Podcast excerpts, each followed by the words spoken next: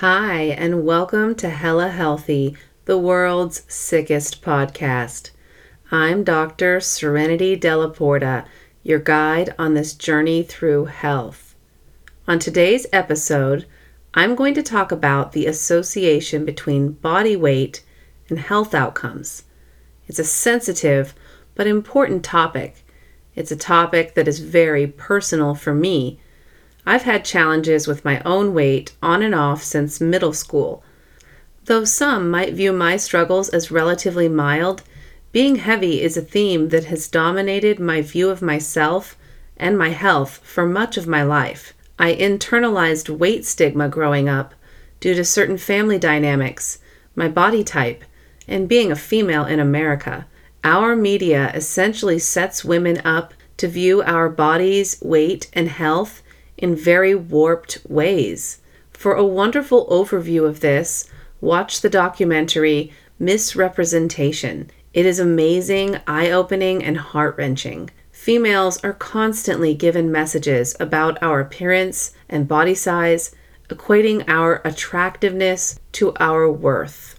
I want to have an honest, vulnerable, yet careful discussion with you about the association between body weight and health outcomes, because there is one. However, it's important this evidence is presented in light of how sensitive a topic this is for many people, including myself. I want to acknowledge first and foremost that focusing on weight unnecessarily reduces health to the physical. Further, it presents a very narrow view of physical health.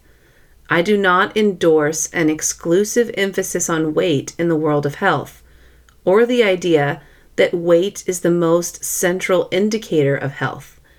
Unfortunately, those views are extremely widespread. Even with the growing popularity of body positivity, there are many methods being marketed to women to help us make our bodies smaller, keep us smaller, or give us the illusion that we are smaller.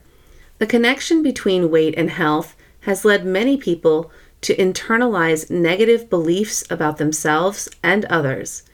If you are smaller, you are viewed as being healthy. If you are larger, you are viewed as unhealthy. We view ourselves this way, and we view other people this way. This is a flawed and oversimplified view of how weight is connected to health. On this episode, I want to help you better understand the evidence about body weight and health outcomes, as well as evidence for the negative impact of internalized weight stigma. Should being overweight be at the top of your list of health concerns? Or does that belief do more harm than good? Can you, as more and more people are starting to say, be healthy at every size? Let's start with this first big question Can you be healthy at every size? If you aren't familiar with this phrase, it comes out of the body positivity movement and is also referred to by its acronym HAES, pronounced HAZE.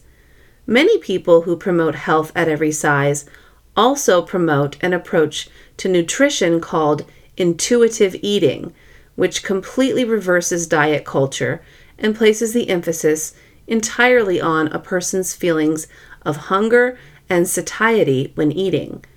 These two movements go hand in hand.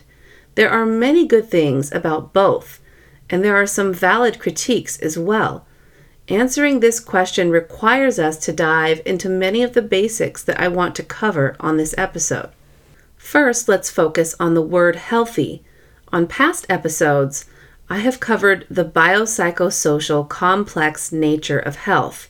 Health is about so much more than the absence of disease.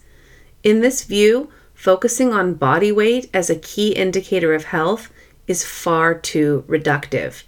It puts the entire emphasis on physical aspects of health and only one narrow aspect of physical health. It also presumes that high body weights cause poor health outcomes. We must consider that regardless of a person's body size, they can still flourish and thrive in their intellectual, relational, and emotional lives. Therefore, one valid answer to the question of whether you can be healthy at every size appears to be yes. People of any size can have good relational health, good spiritual health, good emotional health, and so on. However, many people interpret health at every size to mean larger body sizes are not associated with increased morbidity and mortality.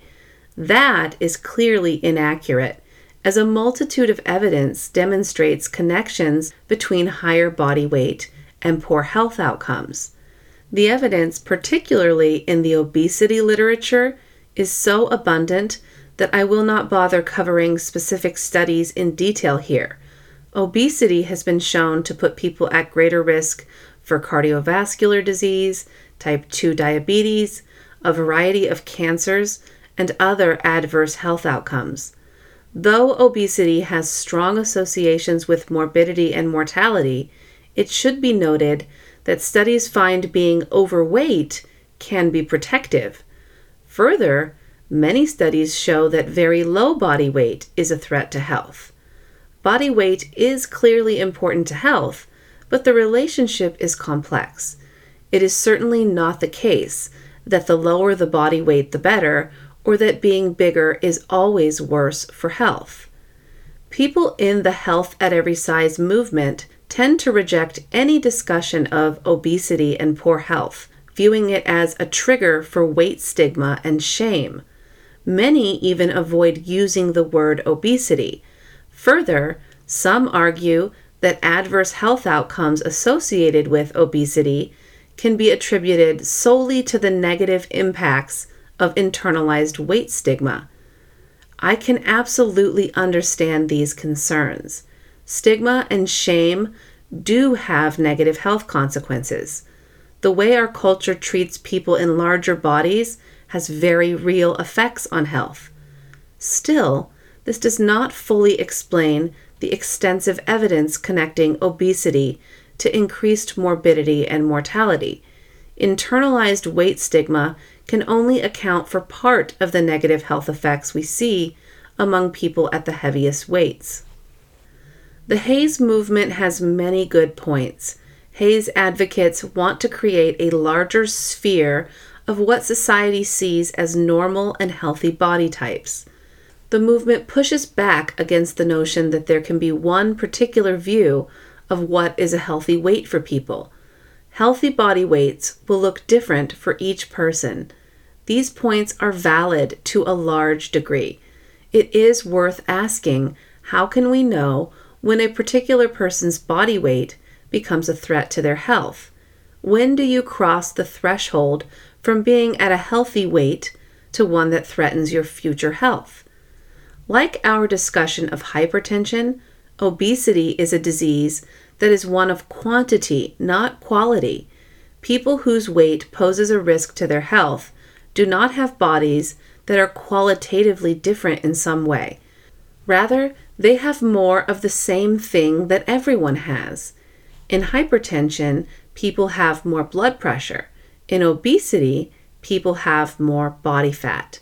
Researchers do their best to find the point at which a person is either under or over a healthy range for body weight for their particular body, usually based on their height and weight.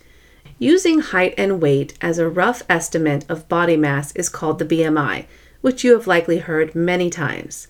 BMI stands for Body Mass Index, and the higher the number, the larger the body mass. This is the most commonly used tool to associate high body weight with poor health outcomes. However, BMI does not capture the aspect of body composition shown to be most important to health, and which defines obesity, which is body fat percentage. The percent of our body weight made up of fat and where on our body it is stored are much more predictive of morbidity and mortality than BMI. For example, people who are very muscular but with extremely low body fat percentages are often classified as obese using BMI because muscle is so heavy. Clearly, this shows that BMI is not well suited to capture important individual differences in body composition. It also highlights that we are not really looking at a problem of higher body weight. The disease of obesity is actually one of excess body fat, leading to dysfunction at the cellular level. There is a strong correlation between body weight and fat percentage, but weight is mostly just a proxy for body fat percentage when we talk about weight and health. Part of the health threat to our bodies comes from excess body weight straining our joints, which is why obesity is associated with osteoarthritis. But many of the poor health outcomes we see in people with obesity stem from excess body fat and the cellular dysfunction it causes, called dyslipidemia, what body fat percentages are considered healthy? For women, we actually need more body fat than men.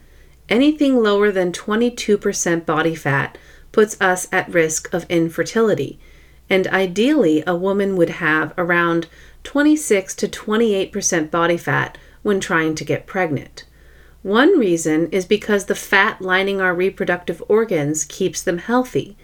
Body fat percentages above 30% are considered high for women. Men do not need as much body fat as women and should aim for 18 to 24%, but men can go as low as 13% without adverse health effects. The most dangerous place to carry excess body fat is around the stomach. Studies show that measures of belly fat are more predictive of health outcomes than BMI. People who have more fat around their bellies have increased morbidity and mortality. For this reason, waist circumference may be a better proxy for body fat percentage and risk to health than BMI measures.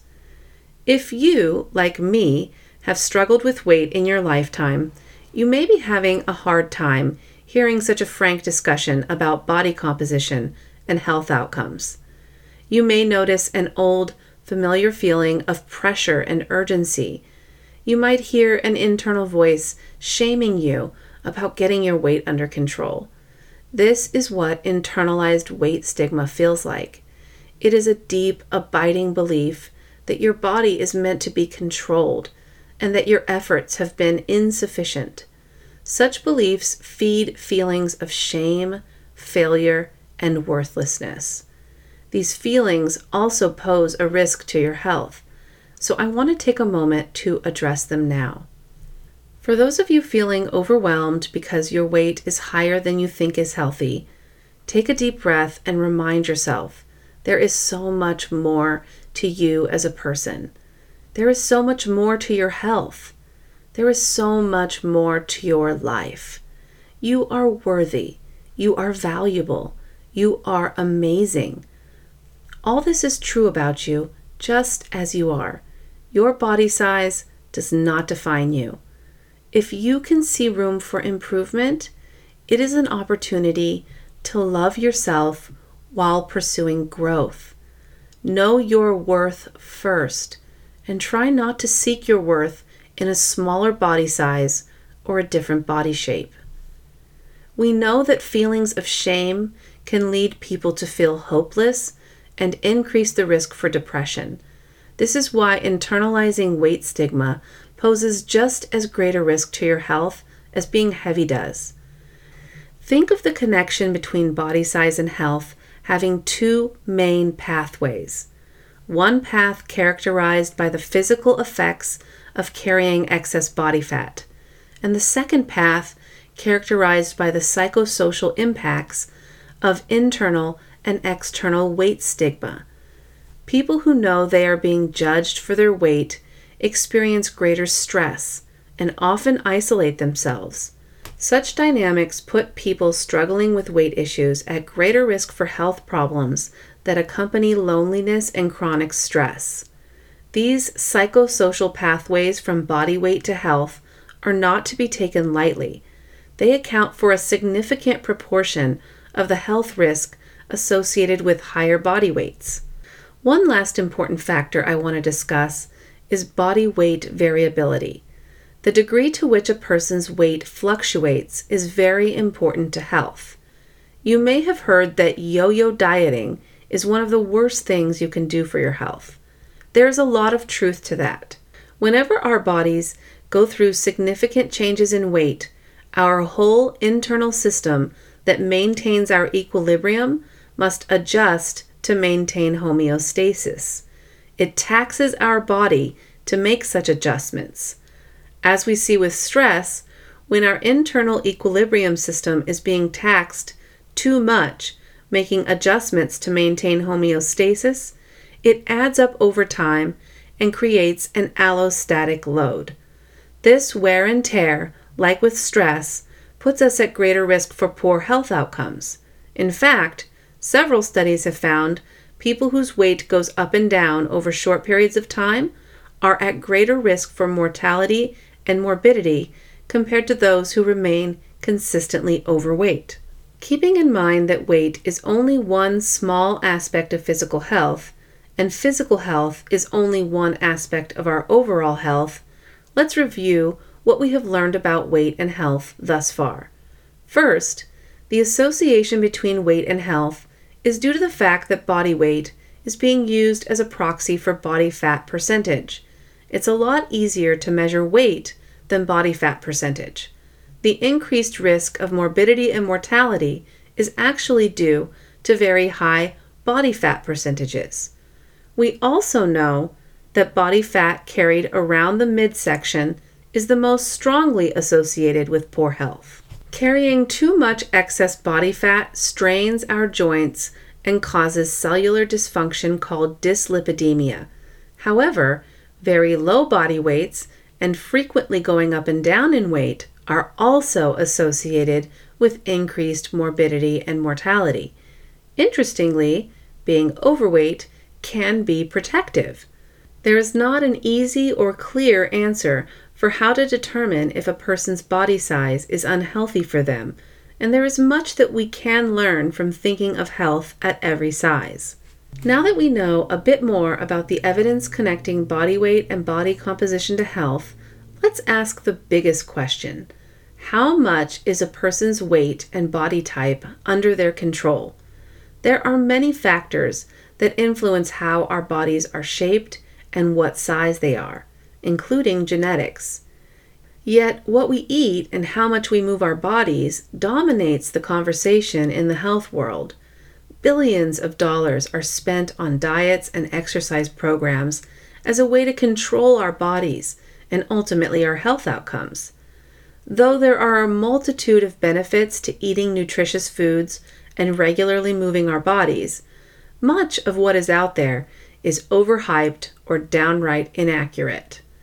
One thing that often goes ignored is the fact that our body's internal homeostasis mechanisms have a weight set point, which is the weight at which our body prefers to be, this differs by person, but in general, our internal equilibrium system prefers to stay at the highest weight we've been historically.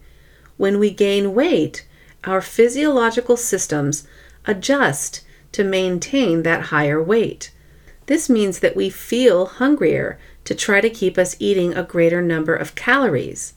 When people who are struggling to lose weight talk about constantly feeling hungry, it is a valid reality for them. This can include hunger pangs, headaches, fatigue, and general feelings of malaise. When we cut calories, especially if we do it too quickly, our body slows its metabolism to try and stay at the higher weight and still function on fewer calories. As you can see, once we've been at a higher body weight, our body establishes this higher set point and keeps pushing us toward it. This is why so many people find losing weight difficult, even when they go back to the same habits that once kept them at a healthy weight in the past. The same efforts are no longer sufficient because our body has adapted to push against us losing that weight. It actually does take more effort because we have to fight against our body's new set point. This is one reason why viewing losing weight through diet and exercise as simply a choice people can make is woefully simplistic and can do more harm than good, when the reality of change is very difficult, but the messaging is that you can just choose to do better, it is very tempting to give up altogether. In addition to genetic influences and the impact of our body's metabolism and set points, there are many other reasons our body weight is not simply a function of what we choose to do regarding eating and exercise.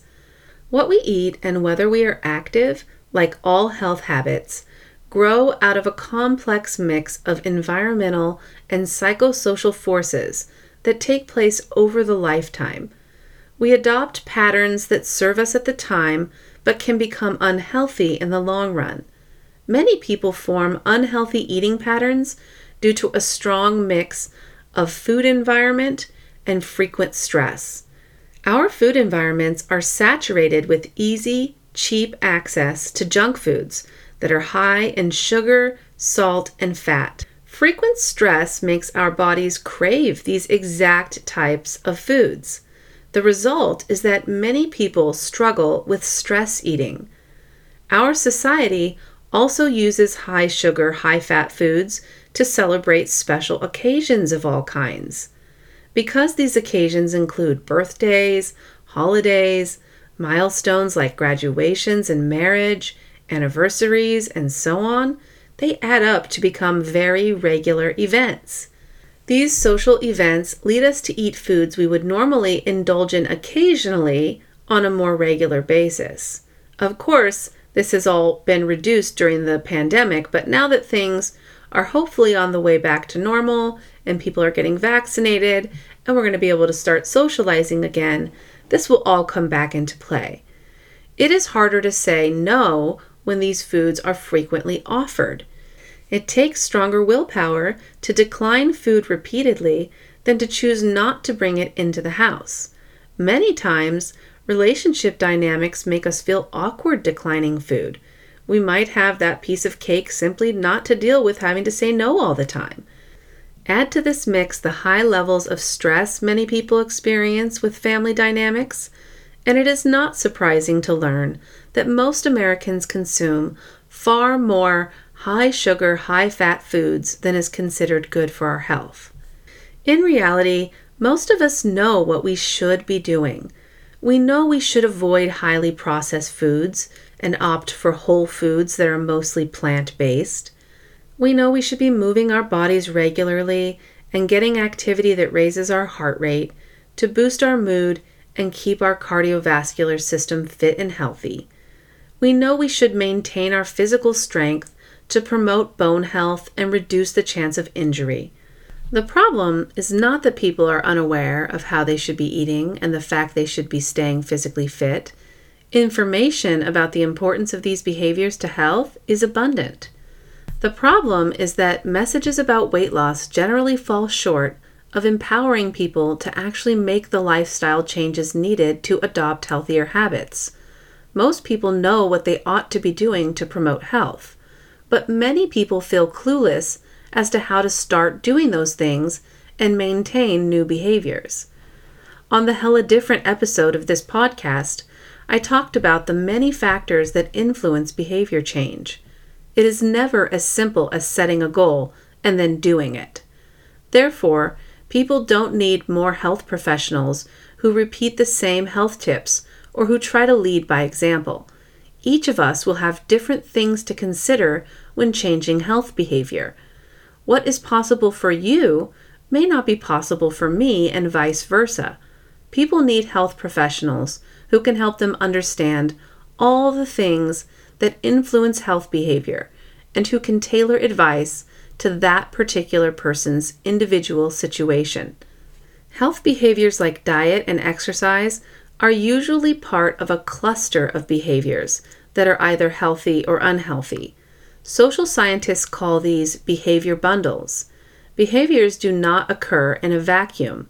They are connected to everything else going on in our life. If a person is experiencing a lot of stress and is feeling lonely, they're going to have less energy and be less motivated to eat well and exercise. However, if a person is feeling happy and fulfilled, they will have more energy and be more motivated to eat well and exercise. Therefore, people who have healthy habits likely differ in a variety of important ways from people who do not have those healthy habits. Advising that others simply copycat a person who has found a way to maintain healthy habits is not helpful. Yet, that is what we often see in the health and fitness world gurus who advise others to emulate them in order to achieve success. There are far too many role models and not enough valid experts in the world of wellness. I'll now share some of my own experiences to review what I've discussed. Growing up, I lived with my dad and two brothers as the only girl in the household. My idea of what a woman should be and how she should look was formed primarily through media consumption and a few key interactions with others. I started out thin when I was a little girl, but as I entered puberty, my body changed and became curvier. My dad's side of the family, the only family I regularly saw, was composed of very petite women, and there was a strong emphasis placed on weight. My paternal grandmother made several stinging comments about my weight when my body changed, when I was around 12 or 13. These comments filled me with shame about my body and my weight. In reality, my weight was not a significant threat to my health but the emotional and psychological toll of unrealistic images of women who were impossibly perfect all over the media and the hurtful images from loved ones certainly was a threat to my health. I had a difficult childhood and experienced my first bout of depression around age 13 or 14. The last thing I needed was to be given the message that my worth depended on my body size. All of this demonstrates how internalized weight stigma can put us at risk for other health problems, including depression. My history of depression is not solely connected to my weight, but the feelings of worthlessness and negativity I feel about my weight have plagued me for many years. It takes a lot of work to undo years of internalized weight stigma. This is why we must always use careful and sensitive messaging around these issues, no matter how strongly high body fat percentages might be connected to health outcomes. For me, variability in body weight poses a real threat to my health. I tend to go up in weight and then lose it in cycles that last several years at a time. Once, when I was in my early 20s, I lost about 30 pounds in a few months because my anxiety was so out of control, I was forgetting to eat. I was taking a lot of classes and preparing to apply to graduate school. I was so busy and my stomach was in knots, so I would simply not eat until I would lie in bed hungry at night and suddenly remember I hadn't eaten anything all day. This happened most days for a few months which is clearly disordered eating. But because my body was getting smaller, I was receiving constant compliments on losing weight. Everyone kept telling me how great I looked, completely unaware of how terrible I felt. As I mentioned earlier, losing a large amount of weight this rapidly and being underweight poses a threat to your health. Yet no one seemed concerned at all about my raging anxiety, my disordered eating, or how I was becoming underweight. The way people responded to me during this time reflects how society views weight and health. Smaller is seen as healthy, plain and simple. Rarely do people appreciate the complex connections between body weight and health. My stress was completely unmanageable, and my emotional health was terrible. My physical health was being taxed by this rapid weight loss. Yet I was repeatedly being perceived as healthier. It was jarring. Another experience that stands out to me was after my first pregnancy. My hormones were shifting, and this changed how hungry I felt. It was not uncommon for me to feel strong hunger pangs if I did not eat regularly. It was actually painful. This is one way my body adjusted and created a new set point, making it harder for me to return to my healthy weight range. Combined with the stress of being a new parent, including the stress of having had an infant in the NICU and a cross country move, it is no wonder why it became a struggle for me to maintain a healthy weight. Of course, as I mentioned, this variability itself is not good for my health and concerns me too. Another time, just a few years ago, I had purchased my own exercise equipment and was getting back into a good routine of being active and eating well, and my weight was in a healthy range. I felt great. Then somehow I broke my foot. I'm not sure when or how because I'm a bit clumsy and I fall or trip somewhat regularly. I had to wear a medical boot for eight weeks and had already avoided exercise for weeks due to the pain. Over this time, several holidays occurred, and I gained back much of the weight I had lost. The pain and stress of dealing with a medical boot also contributed to my returning to unhealthy eating patterns. Between the holidays and that, I was eating far too much sugar. All of these examples from my life demonstrate how different factors were connected to my weight and health at different times in my life. It would be far too simplistic to portray these weight fluctuations as simply reflecting changes in my willpower. The dynamics were much, much more complicated than that. As the Health at Every Size movement points out, we cannot know which body size is healthiest for any given person. My health was awful when I was at my smallest. We should stop assuming smaller is better when it comes to health. We should also stop assuming we know why someone's body is larger or that it means they are unhealthy. Not only does embracing health at every size reduce weight stigma, including internalized weight stigma, it helps us remember that health is biopsychosocial, and body size is only one small component of it. The less we focus on body weight specifically, the better. This goes for how we view our own health and how we view other people's health. If you are concerned about body fat percentage and would like to make behavior changes, there is research to indicate that dietary changes are the best way to do that. As overly simplistic as it is, cutting calories is still the most effective method for reducing body fat percentage. Beyond portion control, avoiding highly processed foods and focusing on whole foods that are mostly plant based appears to be beneficial. If you need help figuring out what will work for you, given your personal preferences and routines, or if you have specific medical needs, a registered dietitian can help you formulate meal plans. Depending on your health insurance, this service may be covered. The evidence indicates that a healthy diet not too high in calories is the most important factor for lowering body fat percentage. But to maintain a healthy body fat percentage, regular exercise is the most important factor. Research shows we need about 45 minutes of sustained physical activity with an increased heart rate at least three times a week to experience a health benefit. Not only is exercise great for mental health, it has been shown to help people maintain healthy body fat percentages. Research also shows that strength training is important.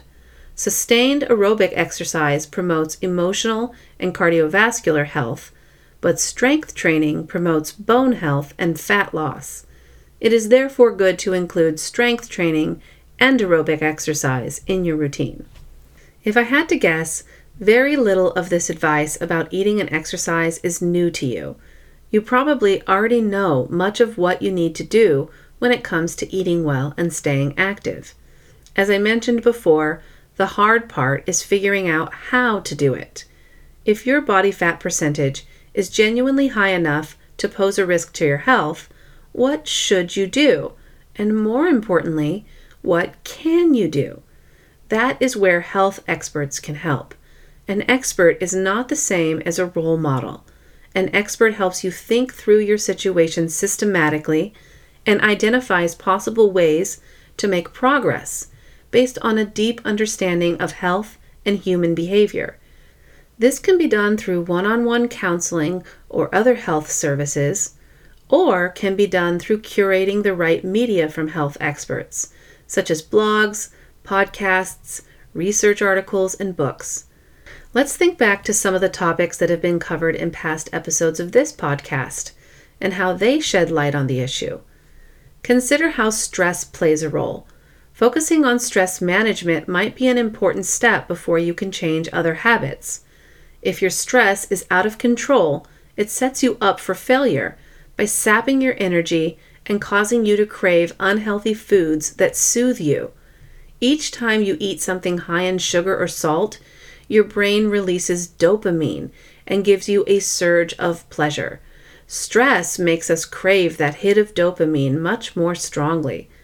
On the Hella Stressed episode, I mentioned several techniques that have been found to help people manage stress, including deep breathing and mindfulness meditation. If stress plays a major role in your eating and physical activity habits, I suggest going back to take a listen to that episode and trying some of the techniques mentioned there. If your stress is really affecting your day to day functioning, I recommend seeking the help of a licensed mental health professional or doctor. Relationships also play a huge role in our eating and physical activity, as well as whether we will feel shame and stigma over our body size. As I shared, my own family dynamics influenced me to internalize weight stigma. I also mentioned how our culture regularly incorporates unhealthy foods into social celebrations. In addition to this, socialization and family dynamics impact the habits we form as we grow up and the views we hold on food and physical activity. Our friends and peers influence what we believe about social norms and our attitudes toward eating healthy foods and exercising. Feelings of loneliness can drive unhealthy eating as a way to cope with the stress of social isolation. In all these ways, relationships heavily impact the health behaviors that can make it either easier or more difficult to maintain a healthy body fat percentage. I hope this discussion about body weight and health has been helpful to you. I took my time to craft this episode because I wanted to do my best at communicating a full message highlighting various views as well as the preponderance of evidence. There is no doubt that very high body fat percentages are a risk factor for morbidity and mortality. But it is equally clear that body fat is only one small aspect of health, and that a persistent focus on it has often done much more harm than good. People cannot simply choose to change their bodies and such messages are misleading and dismissive. We also need to stop assuming people in smaller bodies are healthier and more worthy of love or attention. That's it for today's episode. Thank you for joining me. I hope you will join me next time where I will be talking about goal setting research. Whether they are explicit or not, all of us have goals when it comes to health. Which factors have researchers found help people set and successfully achieve goals? Are there systematic things that we can do to increase our chances of success? Listen to the next episode to find out. Thank you for listening to this episode of Hella Healthy.